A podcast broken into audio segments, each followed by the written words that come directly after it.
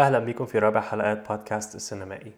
ضيفة حلقة النهاردة هي مصممة أبعاد بصرية اشتغلت في تلفزيون شوز مشهورة زي The West Wing, Star Trek, Grey's Anatomy, The Office و 24 ضيفة حلقة النهاردة هي إيمي ديلا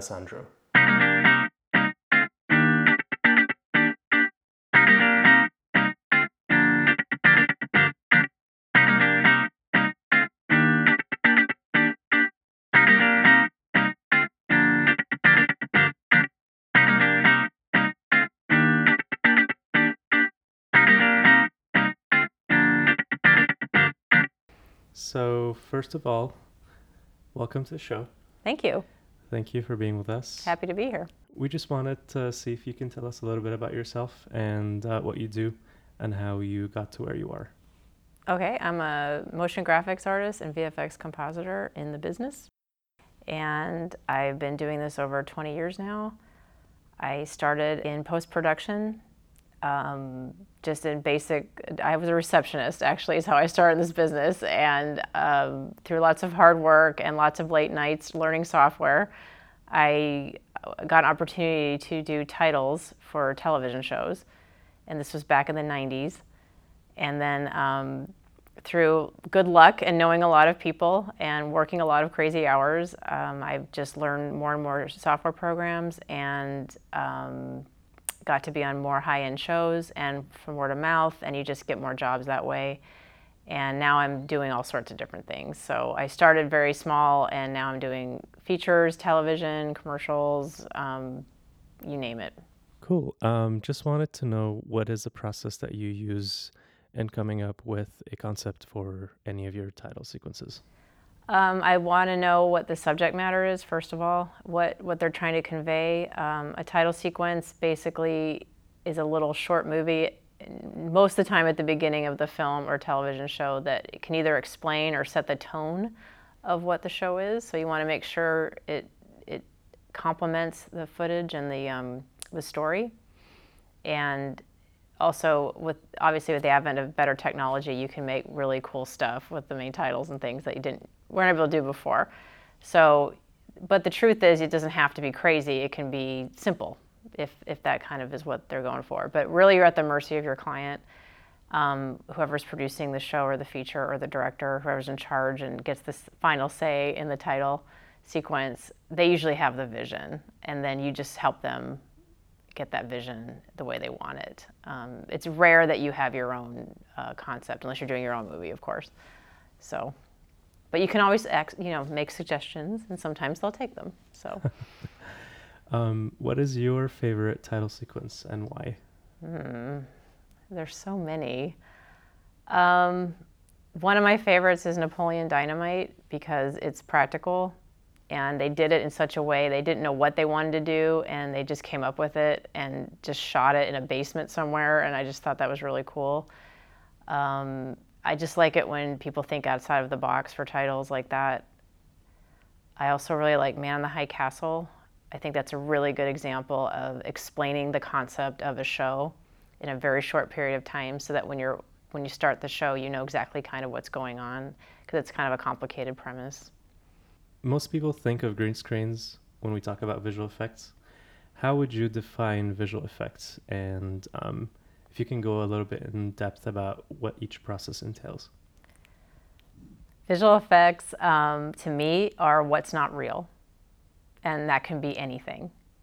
So if I light you a certain way or um, affect the audio, um, anything like that is an effect to me. So yes, people think green screen and spaceships flying and all that kind of stuff, and that's that's true. That's all visual effects, but it's also just simple things. You know, just making complementing the story and making it happen in ways that isn't quite real, but has to look real, and that's a challenge. Um, and I'm sorry, what was your second question? You had a just a little bit about the processes, um, like you know, keying, roto yeah, so visual effects, my day to day is usually keying, roto, tracking, um, and then adding graphics and things like that. So visual effects can entail a lot of different things. Um, and it, it's kind of changed. It used to just be like, they used to call them opticals.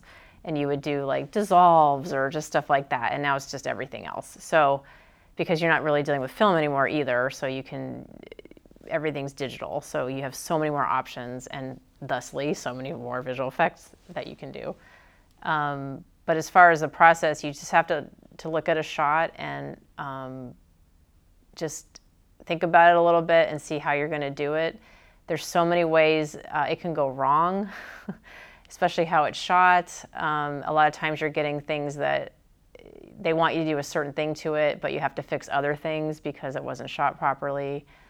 Um, but as far as like, you, it's shot by shot. There's no one way to do anything, I guess is the way to put it. it. You really have to have a lot of tools in your arsenal to figure out how to do something if you're talking about scenes with um, like full on scenes that are all not real, like not shot, they're all computer generated, that's different. You have to storyboard that out and um, in conjunction with your cinematographer and your VFX supervisor, then you have to see how that goes. That's a totally different thing than just like rotoring somebody out and fixing somebody or fixing a, a lighting situation or something like that. So from your experience, what are some of the things to watch out for in production to help avoid issues in post production? Um, it's helpful to have an on-set supervisor. That's not always in everyone's budget, but um, simple things like shooting with your uh, the boom mic showing or shadows, people in the shot that shouldn't be in the shot, um, green screen not being lit properly, uh, all that stuff adds up in post and that's where a lot of money is spent these days because because of digital honestly because you you know you have a lot of footage now you don't have to worry about how much film you have anymore. It's just you have it's unlimited. So people just shoot and shoot and shoot and shoot and they don't think about you know the post process and then whereas before you would actually think about oh this is where i'm going to edit or cut or you had, you had to think more now you're just shooting and obviously the higher end productions aren't quite like that, but most people just because you can, you know, it's easier.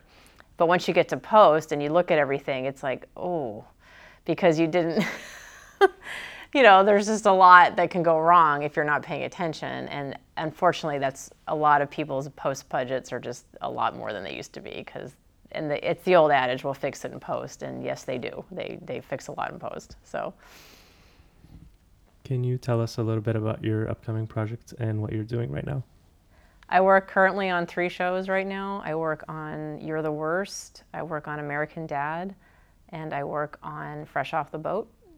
And I do titles for all three of those and some effects. So we'll do um, title effects and then basically fixing things. So I will fix, um, they do, uh, you know, boom shadow fixes green screen situations. We need to do a lot of things like adding text to cell phones. So they'll shoot a cell phone with a green screen and then we fill that in, we track it, and then make a graphic to put in the cell phone. Um, same with monitor comps, we'll do a lot of that, we'll add uh, something in the monitor and they just shoot that green screen. What advice would you give to someone who um, is trying to start in post as a visual effects artist? Um, you won't start immediately as a visual effects artist. Um, usually you can start as a PA or something like that where you just want to get, you just need to get your foot in the door. So my advice would be if you really want to be a VFX artist is get your foot in the door of a VFX place, a post house, even a studio, just somewhere where you can be around the business and understand it and start meeting people. It's really about meeting people. That's the first thing. The second thing is learn your stuff. So all the software that's available to you is is it's not expensive and get the trial versions or do whatever you have to do a student uh, version or something and just start learning it and then keep informed as to what is being used in the business it changes all of the time so right now a lot of effects are done in autodesk flame maya after effects so those those things you need to learn, but just keep in mind that may change and don't get discouraged by that because half of your job is just learning new stuff. Great. Thank you so much for being on the show. Thanks a lot for having me. لو عجبتكم حلقة النهاردة لايك وشير وسبسكرايب ولو متابعينا على ساوند كلاود فولو ولو متابعينا على ايتونز سيبوا ريفيو أشوفكم الحلقة الجاية.